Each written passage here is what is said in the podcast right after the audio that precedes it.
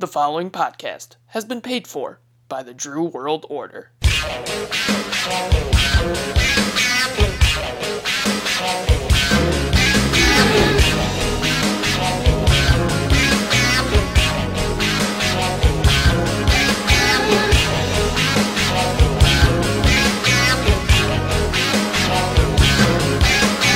Yo, hey, you're listening to the Drew World Order of Wrestling podcasts. And this show, we have a good one for you. We talk about some important news of the week in wrestling, uh, mostly positive, but uh, there is some negative, of course, that we talk about um, throughout the show uh, with the week in wrestling. Um, we discuss Raw and SmackDown. We uh, go over the uh, Wednesday Night War, um, the battle between AEW Dynamite and uh, uh NXT, and uh, Fyter Fest versus Great American Bash. You'll hear my opinions on that and uh, who I think won that battle. And I also preview Extreme Rules.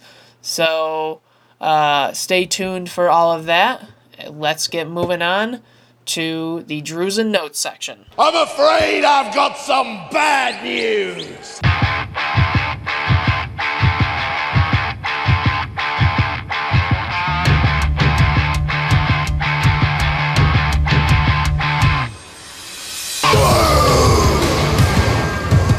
We have a few and Notes to discuss, which is interesting information from the week. The very first thing I want to talk about is WWE buying Evolve. Now, this relationship had been going on for quite some time. Evolve actually had a network special on the WWE network. I think it was the 10th anniversary of Evolve, is what it was. Um, so, uh, with Evolve apparently having some financial issues, this makes total sense that WWE buys out Evolve. Um, probably gets the rights to the tape library, which is pretty valuable um, because uh, a, a, fair amount of WWE superstars um, who are currently on the roster uh, went through Evolve. People like Drew McIntyre, um, Keith Lee, uh, Matt Riddle. So there's a bunch of people who worked at Evolve, and now uh, WWE can put those matches on the network or use them to uh, put them on YouTube. So I think this is a good buy for WWE. Kind of lousy for Evolve. I don't know the full details. Hopefully, Evolve itself will be able to continue to run. And so this will be used as a feeder system to WWE, um, which is kind of what it seemed like it already was, uh, especially with like superstars like um, Austin Theory. He was on that Evolve 10th anniversary show, and then uh, as the Evolve champion, and then he got signed by NXT, and then you know now he's on Raw. Um, so this is a pretty uh, pretty cool news. Some more uh, pretty cool news is uh, Angelo Dawkins became uh, a father this week. So congratulations to him. Congratulations also to Erik of the Viking Raiders and Sarah Logan. They are pregnant. Um, so that's a lot of good news. Uh, hopefully, everything goes well for both Dawkins, uh, Logan, and Erik. And uh, their uh, journey into parenthood is a uh, fun one. Um, some not so great news uh, Miro, who is formerly known as Rusev, announced that he got COVID um, that's kind of a bummer. Um, and uh, I think more and more people um, will find out have COVID or tested positive. Uh, like, for example, in the sports world, Russell Westbrook just came out and said that he has COVID. Um, so it's becoming less and less surprising when people make these announcements. Um, but it's still lousy. You hope um, for their safety and their health that uh, everything goes well and they can uh, get over COVID and recover uh, very quickly. I believe uh, Miro and uh, Lana both live down in the South in Nashville, and so um, there's a lot of spikes with coronavirus in the South because of uh, the states opening up down there um, in the southeast of the United States. Um, so it's not overly surprising because the numbers are on the rise in that region of the country. It's just still a bummer. So uh, just got to continue to wear your mask, social distance, wash your hands. Uh, I'm a type of person who's more of a homebody, so I'll add to, you know, don't go out unless it's completely necessary. Um, but I know that's not for everybody, so just try to take care of yourself. And uh, if you take care of yourself, wear your mask, hopefully you can uh, prevent something and take care of others as well.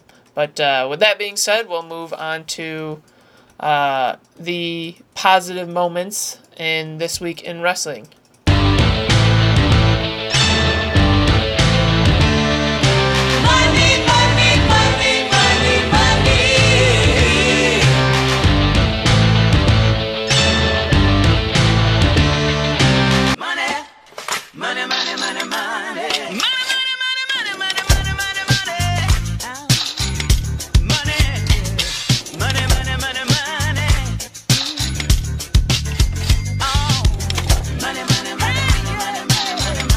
This what drew money segment is uh, my favorite moments in this week in wrestling.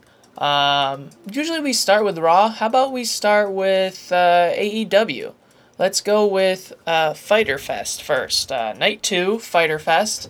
Um, it was uh, nice to hear Nyla Rose on the mic. She didn't have any slip ups, uh, and she had a interesting uh, cliffhanger with announcing that she's getting a manager, and I really, really like this uh, to have a mouthpiece for her to work with. She's already this, um, you know, uh, this this beast, a little, you know, the native beast. She's this beast of a wrestler. She's highly intimidating, and uh, even though she sounded good in this promo, she has a mouthpiece, much like Brian Cage has Taz, uh, to um, guide her and uh, get her some um, reactions uh, verbally without being in the ring, and that I am all for that. Um, and it could help her build even more momentum than uh, she already has at this point. Um, I really like Nyla Rose. Um, she's really grown on me the past couple months. When she won the title, I wasn't all that excited. Um, but now she's she's been a lot better for me. Um, I, I, like her being on the mic and using this cliffhanger. Um, it makes her more interesting.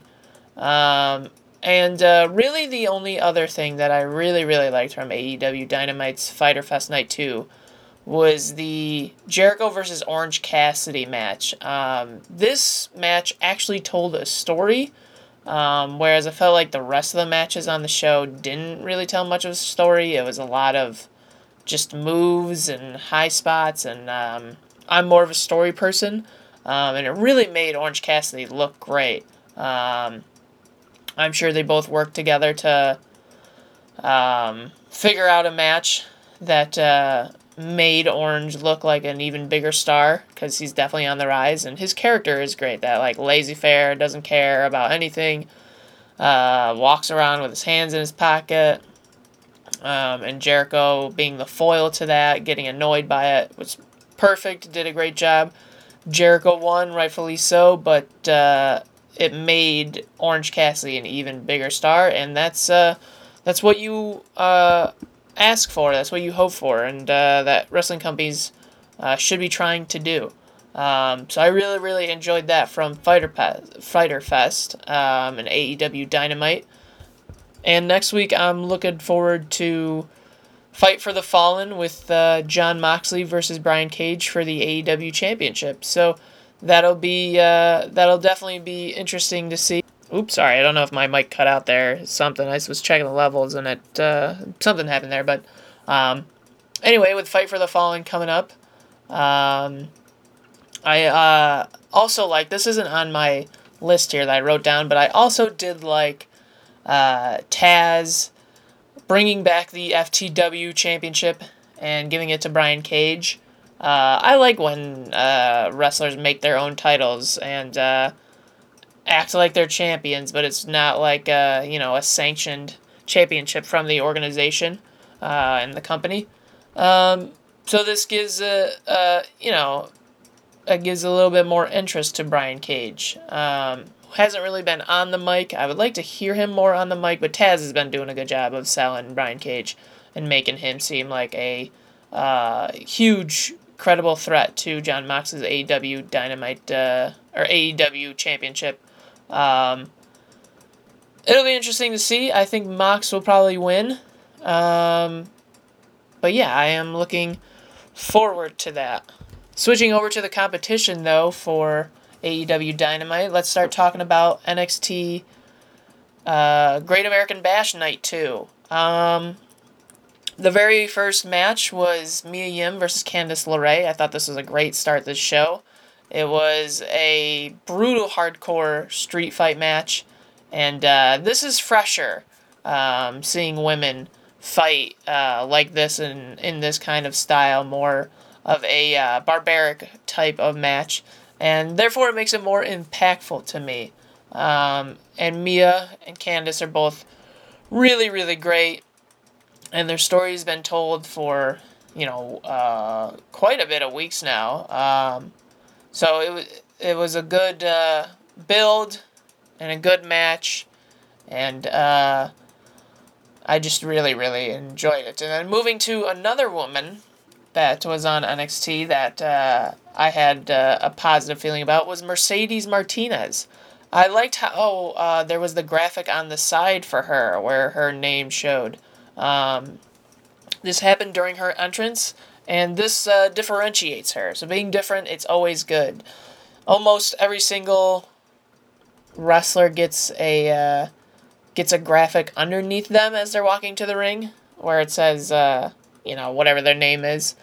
Um, I know on SmackDown they do the side panel.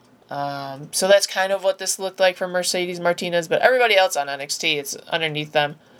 Um, so this was uh, this was good. I, I like uh, these kinds of presentations. It just makes the person seem a little bit more unique, and uh, that's what wrestling's about. It's about unique characters.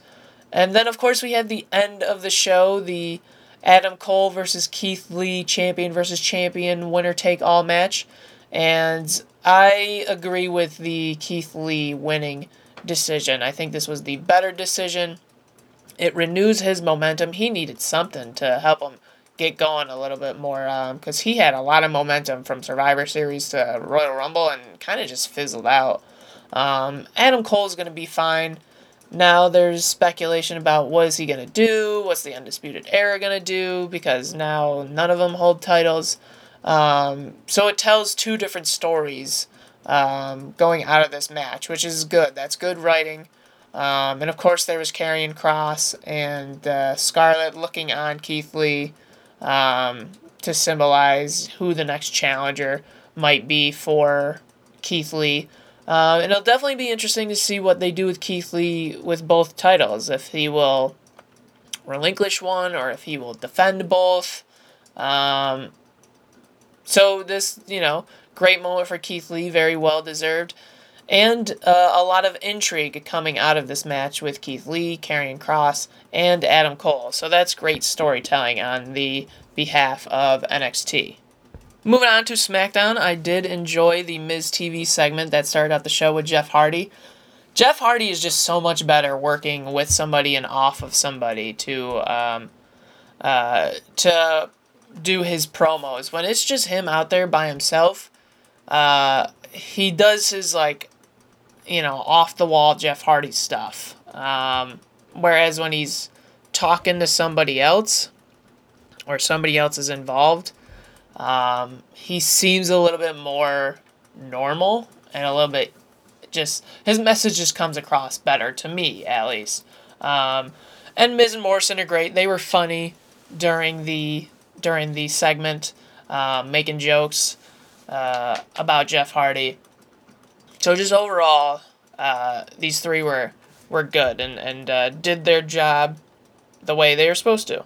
The next thing that I enjoyed on SmackDown was uh, Nikki Cross attacking Bayley during her entrance, which this legitimately surprised me. Um, I'm not necessarily sure why, because it fits Nikki's unpredictability, but I thought this was fun. I didn't expect it, and um, I was just like, oh, what the heck is going on here? So I did want to mention that, and uh, I'll talk more about Nikki when I uh, get to Raw, so I'll uh, move on from this and talk about some more women on SmackDown uh, that I really enjoyed, which was uh, the women's karaoke segment with uh, Lacey Evans, Naomi, Dana Brooke, and Tamina. I really thought Lacey and Naomi, yeah, Lacey and Naomi were pretty good. They started and ended. Um, I thought Dana was funny. Tamina was, eh, you know. Um, but I really liked that they were singing uh, wrestlers' theme songs. Um, and this was a unique way to get to an impromptu match between Lacey and Naomi, with Lacey being jealous that Naomi seemed to win um, by crowd reaction. I like that they were in casual attire for uh, the match too. Uh, WWE has been doing this the last few weeks, where um, wrestlers will come out in just their you know regular casual attire, and then a match happens. Which, for years and years and years, um, you could always kind of tell that something was gonna happen. Uh, like with the Jeff Hardy, Miz, and Morrison. Uh, Miz and Morrison were in their ring gear, so you know it was clear that something probably was gonna happen. Whereas usually, if a wrestler comes out in their uh, casual attire, nothing too spectacular happens. Maybe a little bit of physicality, but uh, certainly not a match. Um, but WWE's been having matches uh, with uh, wrestlers not being in their wrestling gear, and uh, this this was a good way to continue the story with all four of these women as well. It was an entertaining segment. There was a brawl at the end of the match, and now they can move forward um, with whatever else they're going to do. But it's led me to have more investment. I'm assuming it's probably going to lead to more Lacey versus Naomi, which uh, I'm definitely up for. Um, but having Tamina and Dana doing something when they're usually not used all that much, uh, that's cool to see them on screen. And uh, something that I also noticed this week with another woman on the show, but not a wrestler, was uh, Sarah Schreiber. Is it Schreiber or Schreiber?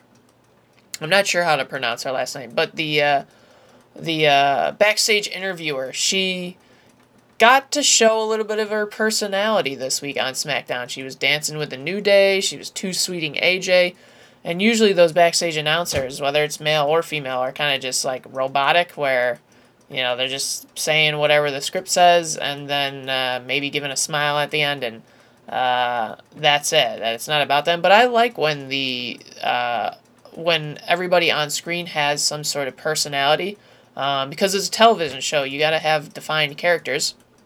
So why not define define backstage interview characters? I think that's why Renee Young uh, really got over with uh, the WWE and the the fans because she showed a little bit of personality, and it's like, oh, okay, that's what makes her unique. She's not just you know somebody holding a mic. And speaking of somebody holding a mic, there was someone on Raw at the start of the show this past week that was holding a mic that I did not expect to see, and that was Heath Slater. Um, as we all know, Heath Slater was released um, during the uh, COVID releases uh, in April. Was it? Yeah, in the middle of April. I believe it was April 15th, tax day. And um, he came out, and who knows if this was just like a one time per appearance deal. Um, but he put on a great promo. Um, it was real, it was believable. He didn't stutter, there was no stammering. He really took the most of this opportunity. So if this was the last time we see Heath Slater as a WWE superstar or WWE talent, he really made the most of it. And uh, if it isn't, and he parlayed this into um, another run with the company, great for him. He really looked great yeah, he got uh, squashed by McIntyre quickly, but you know that's kind of what Heath Slater has been doing, but he made McIntyre look great. He did his job. And uh, hopefully, this is uh, to lead Heath to even more success, whether it's in WWE or somewhere else, because he certainly deserves it. I also like that the U.S. title got a new design change. Um, I thought this change should have been coming for a long time. It's the U.S. title had looked the same since it came over from WCW in like 2002 when they reinstated it in WWE. Um, and although I didn't really mind that design, just you know a new updated look. Multiple titles had been updated. The WWE Championship had been updated uh, twice since that time. Uh, maybe even three times with the undisputed title. Three times since that time. You know, of course, there's the WWE or the Universal title, which you know looks just about the same as the WWE title, just a different color. But the Intercontinental Championship changed. It was that oval, then it went to the classic look, and then now it's to a uh, well, it's to an oval again, I guess, but it's uh, an oval standing up, not on its side like the old one was. Which I have uh, good memories of the old oval Intercontinental Championship. Uh, a lot of people I know like the classic title, but because uh, I grew up watching in the Attitude Era, and that's where a lot of my nostalgic wrestling memories are from, uh, I always just picture that oval um, Intercontinental Championship. Um, so I think it was a, a good idea to to change the titles here. The tag titles have changed designs a couple of different times. So you know, it was just, you know, a, a, time for a change. Enough is enough and it's time for a change, as a great man once said. Um, Kairi, of course, uh, playing the Kabuki Warriors theme song. Uh, I always enjoy, so I like to give her her uh, her credit um, where credit is due there. Uh, so, because it's pretty cool. Like, you know, she's just learning themes in her free time, and that's uh, that's you know good for her, making her character a little bit more uh, valuable. I uh, also enjoyed Randy. I enjoyed Randy Orton scolding Angel Garza in the middle of the tag match. He was telling him to get his head in the match basically and to do what he says. And uh, Randy has just been great. He's been awesome um, this past this whole year essentially since Royal Rumble. Um, Randy has been really been on fire. Um, probably the best performer in the company since Royal Rumble, um, and that includes NXT, um, SmackDown, maybe even in you know on TV on uh, when you compare him to people on AEW. I can't think of anybody off the top of my head right now that's been better than Randy and who's got me more invested than Randy has, especially with this new uh, renaissance of the Legend Killer character. Um, so Randy has been really doing great, and uh, as I mentioned earlier, Nikki Cross, she has been doing great too, and she showed up on Raw. She must be using uh, one of her invites to Raw. She was very funny on commentary. Um, and then, you know, of course, this led to uh, to to more with Sasha and Bayley, who have been on every single show, and I think they've been doing uh, pretty well as well. Um, but overall, with Raw, uh, they had another couple of these impromptu matches um, that were more realistic with uh, the the people in non wrestling attire. Like uh, MVP was in dress clothes for his match, and uh, Drew McIntyre and Heath Slater, they were both in their casual clothes for their match. Uh, it just brings something new uh, to the fold, and uh, new and unique is always good in wrestling. Really, the formatting um, on Raw was pretty solid, like especially with the backstage stories flowing from one to another. Um, this happened a couple of times. Uh, there was Ruby Riott and the Iconics, and then it moved to Cedric Alexander and MVP and uh, there was also Randy Orton and Ric Flair, and that moved to R-Truth and Tozawa. Um, just really good um, production um, and uh, a way of formatting the show to keep it fresh and to keep it uh, upbeat and uh, positive. But uh, now we can move on to our not so positive moments in this week of wrestling in our next segment, which is called the Drew Count. Has he got the fingers locked? No, he got him out. I can't believe it! Nobody's ever kicked out of that. This Drew Count segment is about the moments that I found to complain about and didn't necessarily like uh, in this week in wrestling. And we'll continue talking about Raw because I just left off there on the last segment. Um, and uh, let's start with um, something overarching in WWE, which is WWE not being able to decide on what the heck their pay per view is for Extreme Rules. Because, you know, first it was just Extreme Rules, then it was Extreme Rules Horror Show. Then this week on Raw, they're announcing that it's the horror show at Extreme Rules. Let's make up your mind and, uh, you know, figure out what you want it to be called so you can brand it properly and advertise it properly. properly. But uh, I just thought that was really, really weird and, you know, pretty typical of WWE to just change on the fly the way they wanted. But um, I wonder how that worked with, like, the taping schedules because these shows aren't live. So it's like, did Vince just change his mind in the middle of a taping schedule and like, oh, now we gotta let's switch it and call it the horror show at Extreme Rules? I don't know. I don't know. It's just weird. Um, I also thought it was weird because WWE is now trying to look socially conscious um, by having their audience members wear masks um, because of all the COVID. Uh, outbreaks in WWE. And on Raw, the first person we see is, you know, one of those Performance Center um, members. And this person was wearing a mask, but wasn't wearing it properly. The mask was below his nose, which is not how you wear mask. So, you know, maybe the first person on screen if you're trying to look socially conscious, it should not be somebody who's wearing their mask improperly. Yeah, that's just me.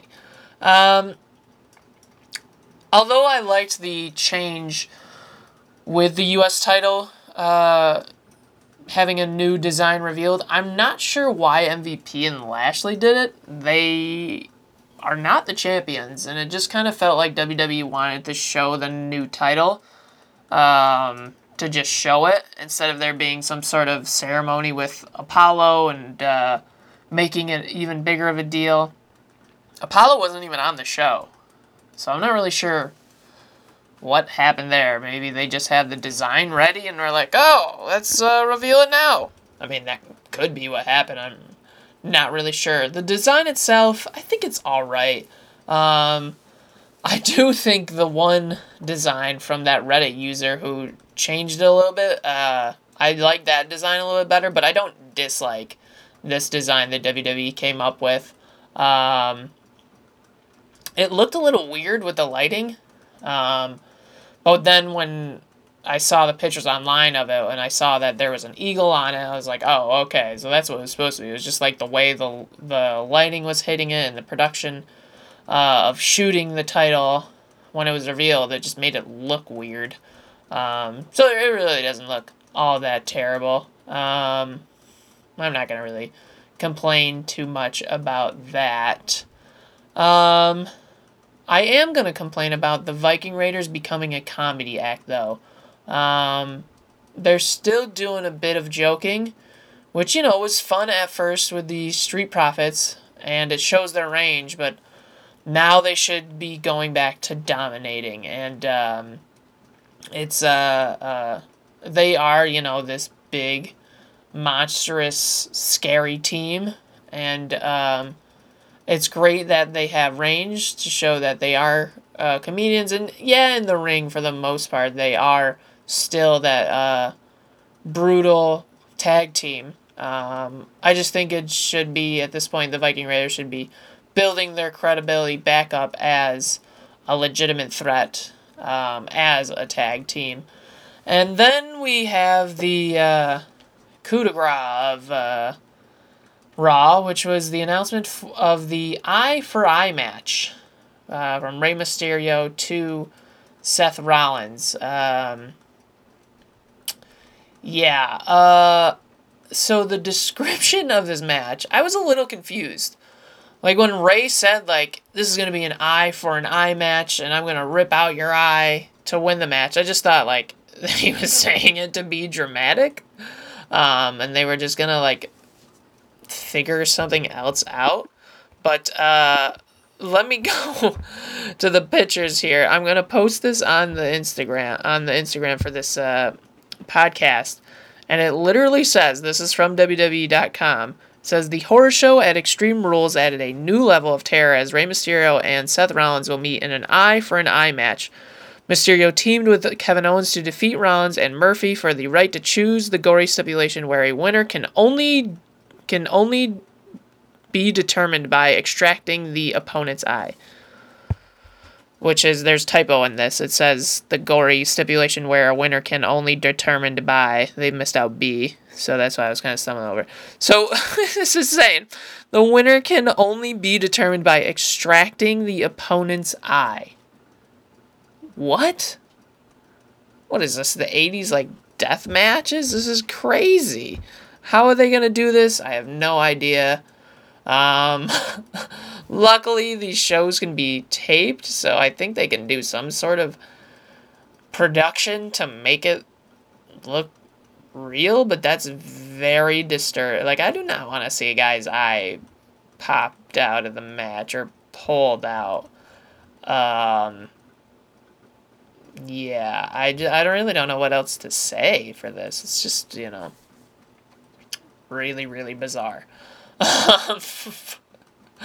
I don't know. I don't know. I think uh, this was. Uh, I think this was the worst moment in wrestling this week. Was the eye for an eye match reveal? I mean, the reveal wasn't bad at all. I just thought they were being dramatic, and then with the posting, like, no, you literally have to take a guy's out, a guy's eye out to win the match. That's where they're losing me. Um, it's certainly intriguing, and they'll have me wanting to watch the match and see what happens. But um, yeah, it's just disgusting.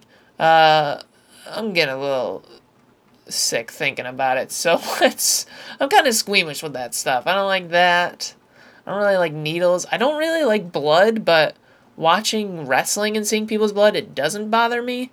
Uh, I mean, I was there live when um, there was SummerSlam at the Barclays Center, and uh, Brock Lesnar cut open Randy Orton's forehead um, in the main event of SummerSlam, and you just saw Randy's head like pouring blood. Wow, I will never forget that. That was crazy. Like that didn't make me squeamish or anything. That was just like, whoa, what is going on here? That was certainly intriguing. Uh, and uh, maybe that's what uh, WWE is going for with this eye for an eye match. Uh, but let's move on. Let's talk about SmackDown, and and we'll get to the Wednesday Night War later. Um, I uh, you know I don't I'm not a big fan of fillers, and uh, this Braun Strowman Bray Wyatt match replay from Money in the Bank. Uh, that's exactly what it was. It was filler. Uh, you know, I saw the match a couple of months ago. I didn't have any interest in seeing the match again, and even if I did, I have the WWE Network. I could go and watch it there. Um, so, you know, this isn't really for me.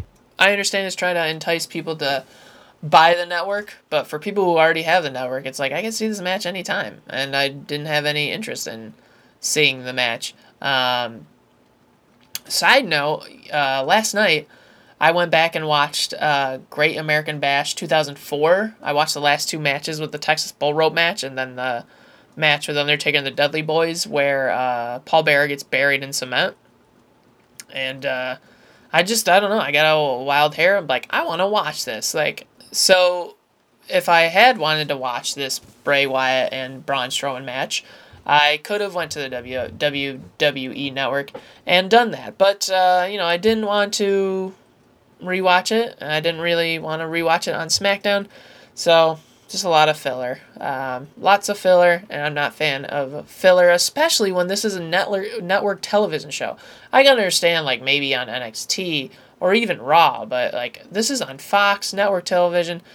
And uh, maybe it is that I have it wrong that uh, this is leading to people buying the WWE network, and so they're trying to showcase what you can get on the network. But uh, yeah, I don't know. I I, I like uh, these matches being special for the network because it makes me feel special. Like, oh, I have the network. Um, I'm not just gonna see it in a couple of months on on free TV. Uh, so I, I feel like if you had people buy something um, unless there's extenuating circumstances, don't show it on free TV. But, you know, that's just me. Um, really, the thing I had to complain about from SmackDown was the main event tag title match. It was Cesaro and Shinsuke Nakamura versus The New Day. Very, very bad way to end the show. Really super confusing. Just like left me questioning why did this match end? Yeah, why why did this tag title match end. Um, they said, like, Corey Graves, I believe, said that there was a disqualification, but, like, crazier stuff happens in tag matches all the time. Uh, like, it's pretty typical for the four four competitors to be in the ring at the same times like and the five count to like not really matter whatsoever um, so I really found this to be really bizarre, really off putting, and a really bad way to end the show. Because even me, I, I was just like, well, why, why did this match end? It's not like there was no weapon used, there was no count out. The like they were just fighting in the middle of the ring, and then the bell rang. The ref rang, it called for the bell. I don't know, really weird, really bizarre. Um, I am just not sure, not a fan of that. Not a fan at all, especially when it's the end of your show. Um, it's not even like it was a like a good cliffhanger. If the point of it was to be a cliffhanger, it wasn't a good one because we saw Cesaro and Shinsuke Nakamura beat up the New Day after. Um, maybe if they had cut right after them, the show would have gotten people talking and um, people would have been online saying like, you know, what happened? The bell just rang. The match was over. Who won the match? Um, but this was just like the match randomly ended. like it seemed like it was live and the they ran out of time, so they just rang the bell. But we know these episodes are taped, so like, why did this happen? Uh, it's very bizarre. Let's go to NXT and the uh, Great American Bash. Night two. Now, this show had a bit of filler as well.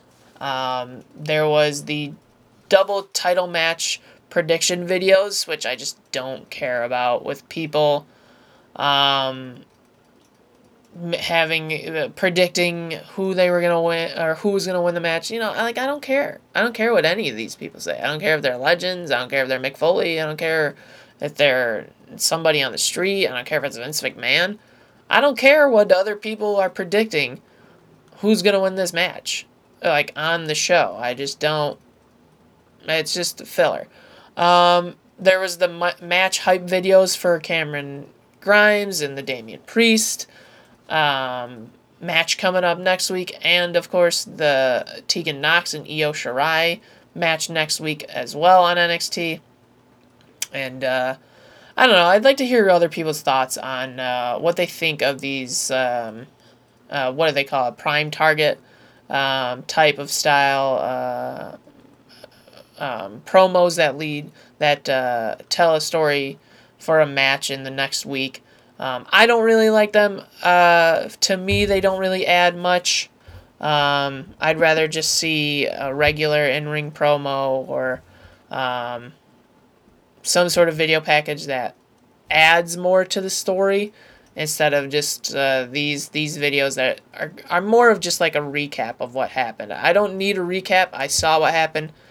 Give me what is uh, new. Give me more building blocks for the story because the the deeper the story, the more invested I'm going to be in the match and the more I'm going to want to watch the match, which is what you're supposed to be doing and promoting and you want to advertise uh, to get me to want to watch the match. So I felt that NXT fell short there. Uh, there was a, a little bit of a filler and um, really NXT to me was a, a two moment show. There was the, the first match with Mia Yim and Candice LeRae, and then the last match with uh, Keith Lee versus Adam Cole, and everything in the middle was kind of just you know there. Um, so it was a good beginning, good ending. The middle, eh, not so much. Um, so let's talk about uh, Fyter Fest, the uh, competition for the Wednesday Night Wars with AEW Dynamite.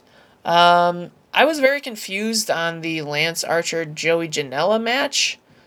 Uh, there was weapons used in this and a table used. Joey got put through a table, but this match wasn't no DQ.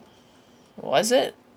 Did I miss the announcement that it was no disqualification? I'm just uh I don't know. I'm not really sure. And I, I looked I had to go back and like look on Twitter and I looked on Tony Khan's Twitter because you know he'll promote the shows with the matches, and nowhere on the graphic for the match did it say no disqualification. So like, this is a problem in AEW is the refereeing is and the rules are. I mean the rules the rules in refereeing in WWE are inconsistent, but the these the referees and rules in AEW are inconsistent in conjunction with just wrestling rules in general. Like you can't just you hit somebody with a chair, put somebody through a table, and it not be a disqualification.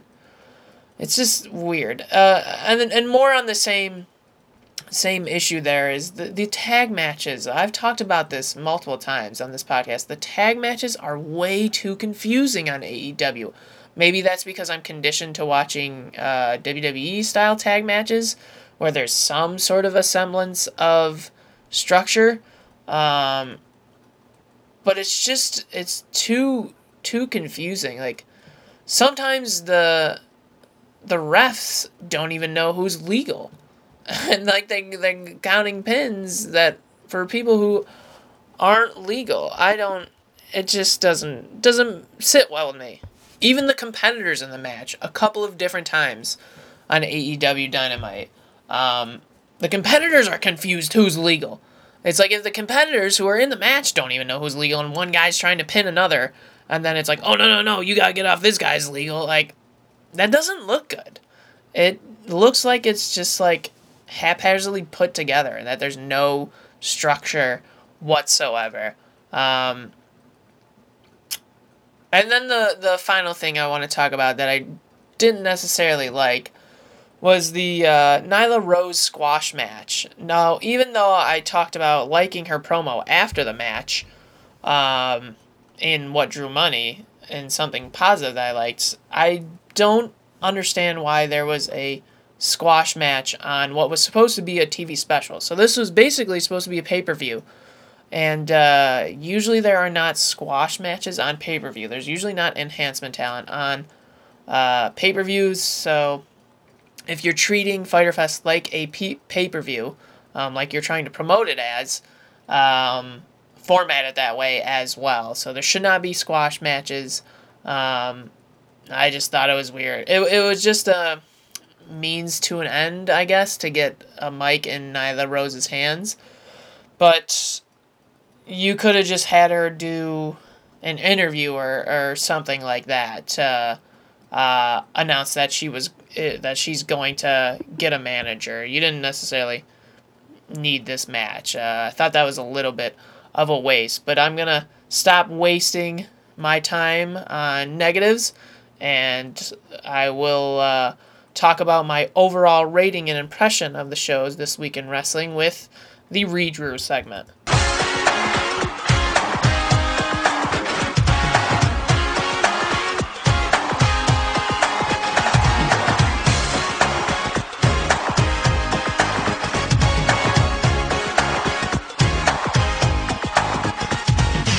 In this redrew segment, I give my overall ratings and impressions of these shows in this week of wrestling.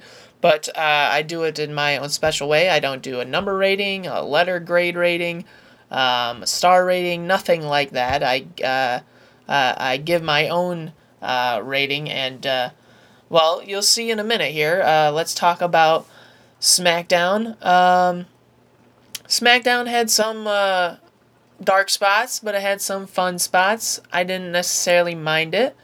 And so I'm giving SmackDown the rating this past week of polka dots because that's what it was. It's polka dot print. There's some dark spots, some fun, some fun spots. Overall, fine, just fine. It was overall just fine. I didn't mind it whatsoever. Um, let's talk about the Wednesday Night Wars, and let's go to AEW Dynamite uh, with Fyter Fest Night Two. Um, I was really not impressed by Night Two of Fyter Fest. Um, this was supposed to be a more special. Um, TV show or a more special episode of AEW Dynamite, and it just did not feel like that. It was not very engaging to me, and so I'm giving AEW Dynamite the rating of McKayla Maroney, which, if you remember McKayla Maroney from uh, the 2012 Olympics, uh, she was uh, on the Fab Five uh, gymnastics team for the United States. Uh, I believe in one of her singles competitions, solo competitions. I'm not really sure what they call them in gymnastics. Uh, I'm not a gymnastics expert, but uh, I believe she got silver, and then she did uh, this face on the podium, and that became a viral sensation uh, known as McKayla Maroney is not impressed.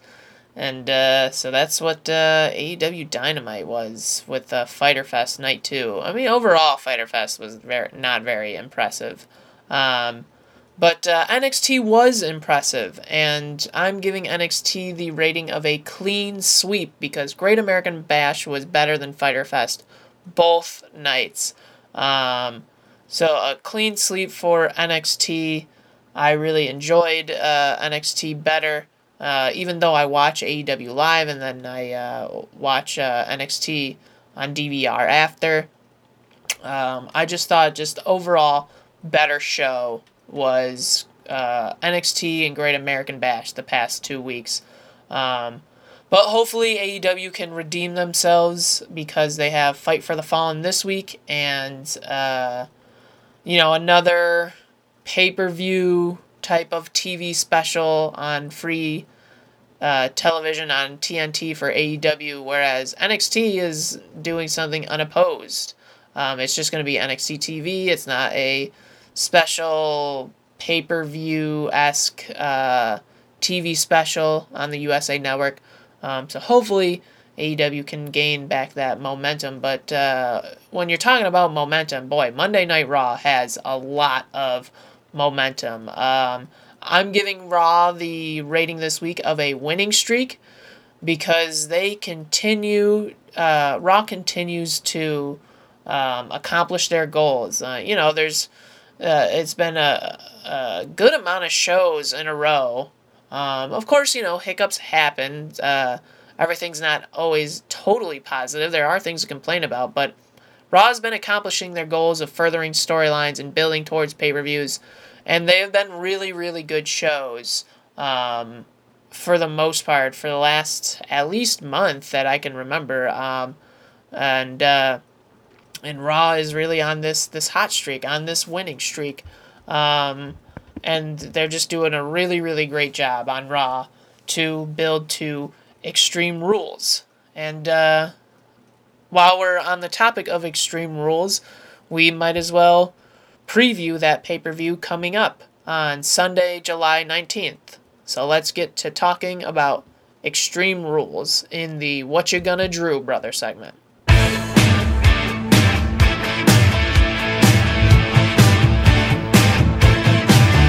In the What You're Gonna Drew Brother segment, I preview um, the pay per views um, that are coming up, and uh, this week we have. Uh, I almost said WCW. That's what I thought in my head to say. WCW. no, we have WWE. Uh, Extreme Rules. I must still have Great American Bash on my mind because that was a WCW pay per view. But yes, it is Extreme Rules. Well, it's actually uh, the horror show at Extreme Rules. Or, no, wait. Maybe it's Extreme Rules Horror Show? I think we talked about this before. Um, so the the horror show at Extreme Rules, which is what it's called right now, it might change uh, by the time you're listening to this with uh, Raw or, or SmackDown changing the name of it again this week.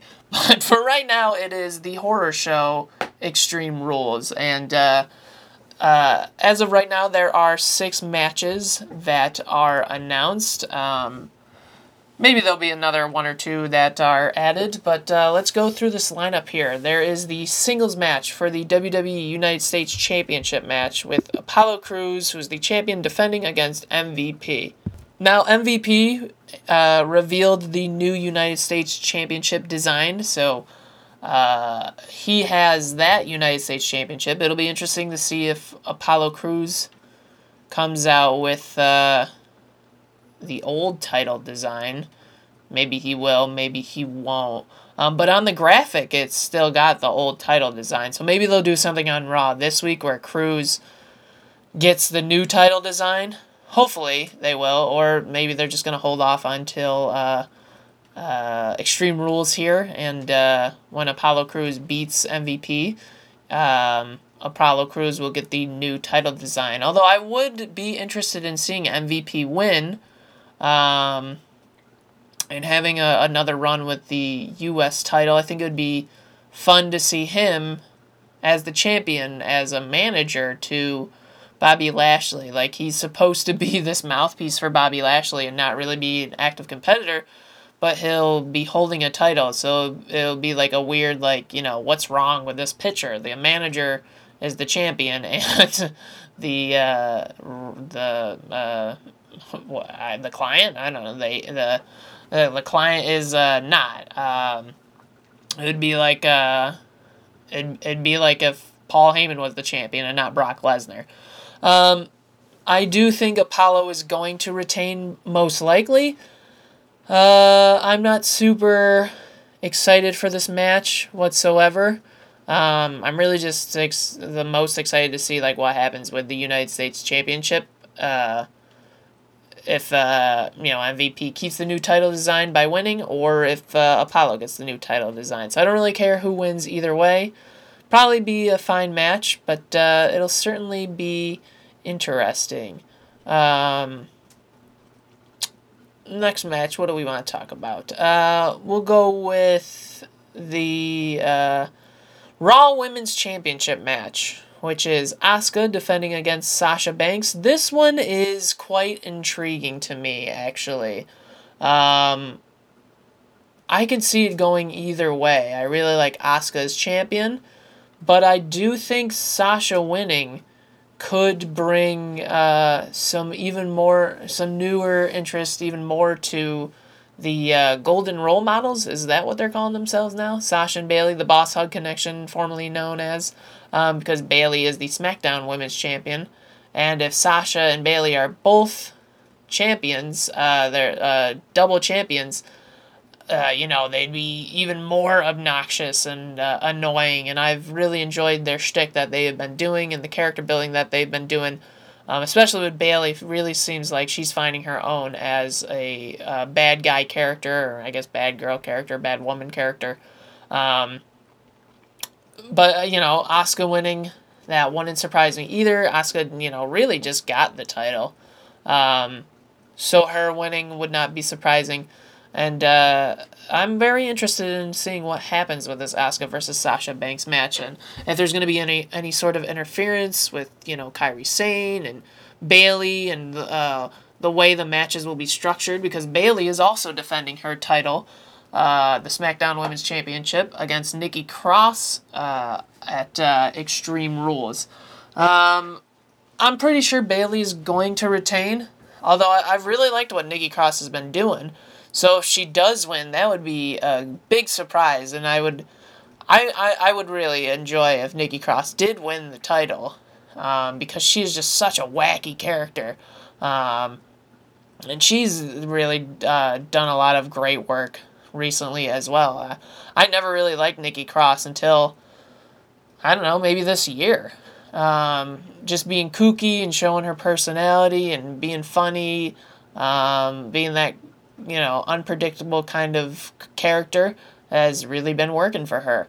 Um, so I would suspect that Bayley retains, um, and that impacting Sasha Banks versus Asuka uh, has uh, really interesting implications to see, you know, what happens. Uh, you know, with both of those matches. Well, maybe Sasha wins her title, and then Bayley loses hers to Nikki Cross because really that's what the long term story is going on here. Is definitely Sasha and Bayley and when is their breakup gonna happen? Who's gonna turn on who? Uh, when are they gonna have their blow off match? And I think continuing to tell this story throughout the year, uh, and I think I've mentioned this previously, like maybe make this last until WrestleMania, and we can finally have that great Sasha Banks versus Bayley feud that a lot of us have been hoping for, uh, especially me because the Sasha Banks Bayley match at NXT Takeover Brooklyn, where I was at live, is in the top two matches that I have seen live. Um, it was, you know, I, I'll never forget that moment and the way that match made me feel in the live crowd, and it was just incredible. Um, yeah, uh, the it was just man, man, it, it was a great match. The, the, the, in my opinion, the best women's match that has ever happened in WWE. Um, and in wrestling to me, but you know, I'm biased towards WWE and watching WWE because I've been watching it my whole life. So, uh, finally getting this Sasha versus Bayley storyline and doing it right, where, you know, they're teasing breakups uh, you know, almost every single week where there's like a little bit of dissension, but they, you know, keep telling everybody that they're sticking together and, you know, just planting a lot of seeds every single week, slowly building. And uh, slow build storylines are some of the best stories that you can ever think of in wrestling. Like, think of um, the Mega Powers. That was a year long story where Hulk Hogan and Macho Man were friends. Uh, Macho Man Randy Savage won the title, won the WWE Championship at WrestleMania 4 in the main event in a tournament. Hulk Hogan comes and celebrates with him. And, you know, Hogan, um, I believe, hugged Elizabeth, uh, Miss Elizabeth, and then Hogan and Macho Man join teams, and then eventually Randy gets jealous and. Uh, you know, freaks out about Hogan's possible relationship with Miss Elizabeth, and that leads them to WrestleMania 5. So, whole year storyline, or even like once in a lifetime with The Rock and John Cena match at the WrestleMania 28, which, you know, we know ends up not being once in a lifetime. It ends up uh, being twice in a lifetime with their WrestleMania 29 match. Um, that, that was a whole year build. Um, so so doing this there it's a slow burn, but I think it's going to be really really worth it. Um, so I'll I'll I'm assuming Bayley's going to win her title. I really don't know with Asuka Sasha. Uh, if Sasha won, usually I would say I don't like that because I really don't like Sasha Banks. But I think the story they are telling with Sasha and Bayley is so good that Sasha winning the title uh, brings a lot more to the storyline. But it could really go just so many ways, and that's why I'm really invested in this story. Is you know Sasha could win her title, and Bayley could retain, and they could be double champions for a while until one of them loses their title, and then dissension starts, or they lose their tag titles and dissension starts, or you know uh, one of them loses their title match this this pay per view at Extreme Rules and uh, that starts to lead to dissension. You know, there's a whole bunch of ways that this story can go, and I am all for uh, watching what happens. Um, the next match we'll talk about is the WWE Championship match, which is Drew McIntyre versus Dolph Ziggler. The match stipulation for this has not been named yet. Dolph Ziggler has the power to do that. I'm sure he will do that on Raw this week. Um, I don't think that really matters. Dolph Ziggler, as we know, doesn't really win a lot. He's just uh, filling a spot, I think, right now for whoever McIntyre is going to face at SummerSlam. And so this is just a ends to a mean to get the McIntyre a title win. Uh, I'm sure the match will be good because um, both of them are great. Um, but yeah, I, you know, I don't see Drew losing the title here. Um, so not much to talk about there. Um, there is the uh, aforementioned Rey Mysterio versus Seth Rollins eye for an eye match, which I talked a little bit about before in the uh, Drew count segment. This one, you know, they're both great in the ring. I'm sure it'll be a good match. It'll just be bizarre slash interesting slash super intriguing to see how they pull off the uh, end of this match where one man must extract the eye of his opponent. Um, yeah, uh, um, I don't know, you know, I'm sure there's a lot more could be said about that, but I just don't know what to say. It's such a wild scenario. Um, and uh, I just had a thought. AEW sort of did something uh, like this earlier on in the year when it was uh, Jon Moxley versus Santana, uh, where they're both wearing eye patches, right? I think that's what happened. Like an eye for an eye match. Because um, Mox's eye had been uh, poked by Chris Jericho and uh, his uh, spike on his jacket in their feud and then uh, Mox uh, uh, got revenge by uh, poking Santana's eye uh, with his with the car keys that uh, Mox sort of stole from uh, the inner circle. So there was a, an eye for an eye match, but I didn't really consider that an eye for an eye match um, necessarily. I just thought that was a match with two guys with uh, eye patches on. Um, this is more of like a stipulation, like eye for an eye. Uh, the match ends when one guy pulls out the other guy's eye, uh, like it's Vader back in Japan. Um, I don't know, man. This is gonna be. I don't know. I, I really don't know. Maybe this will be a more cinematic match. uh, it'll certainly be interesting to see what the end result is.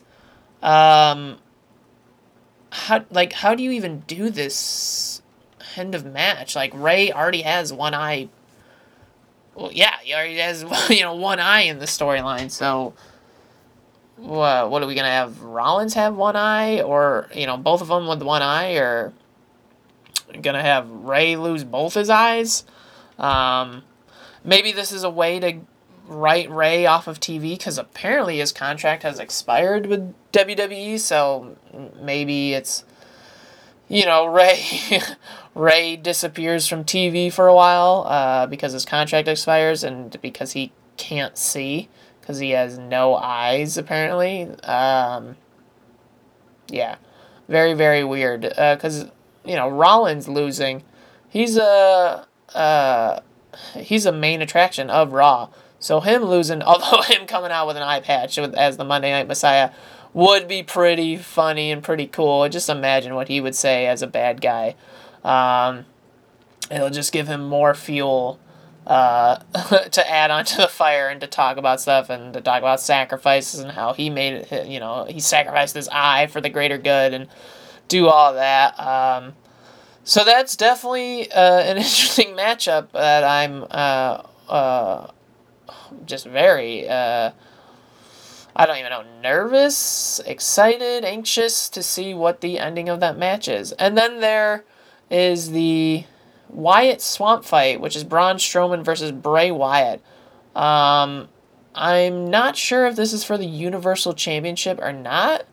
Um, on the Wikipedia page that I'm on right now, it doesn't say it's for the uh, It doesn't say it's for the uh, Universal Championship, which to me leads me to believe that Braun Strowman is going to win. Well, maybe not. Maybe this is.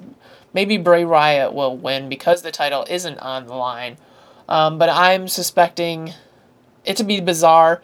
I am expecting it to be a cinematic match, which I think every single pay per view from here on out, at least during this COVID era, should have one cinematic match. And that's WWE has been following that. Um, and so I, am guessing Bray will, or not Bray, I'm guessing Braun will win.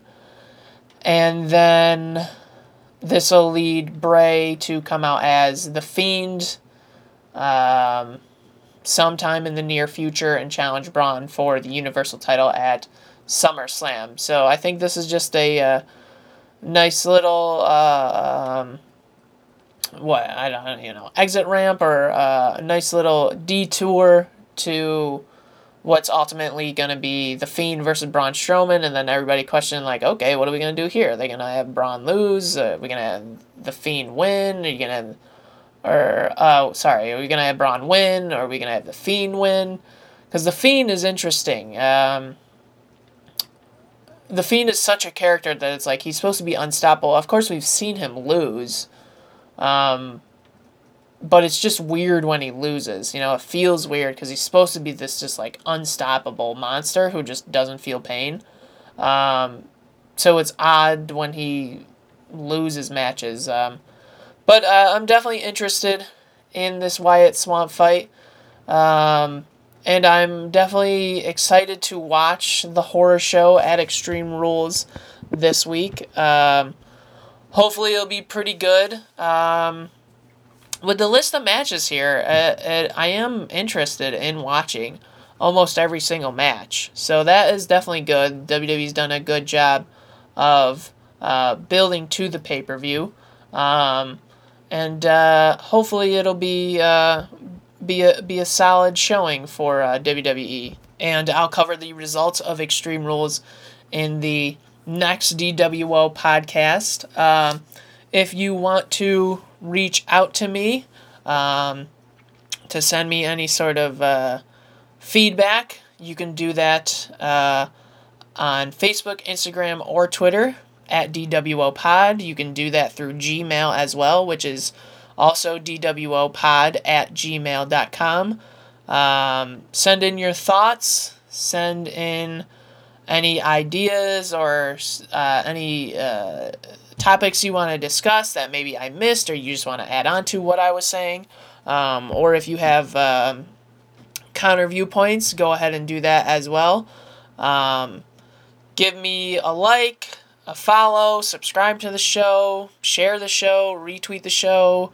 Uh, send in a comment, leave a review, send an email um, to interact with the show more. If you want to further support the show, you can click on the support link in uh, on the uh, uh, Perfect Catch Podcast SoundCloud page or on the DWO Anchor page. Um, uh, this has been a pretty good week in wrestling. Um, as I said earlier, hopefully you are taking care of yourself. You're washing your hands, you're wearing your mask, you're social distancing. Um, I hope you are enjoying uh, the the entertainment that wrestling has been giving us during this coronavirus uh, era. I guess is what we're going to be calling it. And uh, I am going to uh, end the podcast here. Uh, send in any uh, feedback that you would like. I really do want to make this an interactive experience. And uh, I'm going to go and enjoy the rest of the day. And I hope your listening experience was Drew Sweet.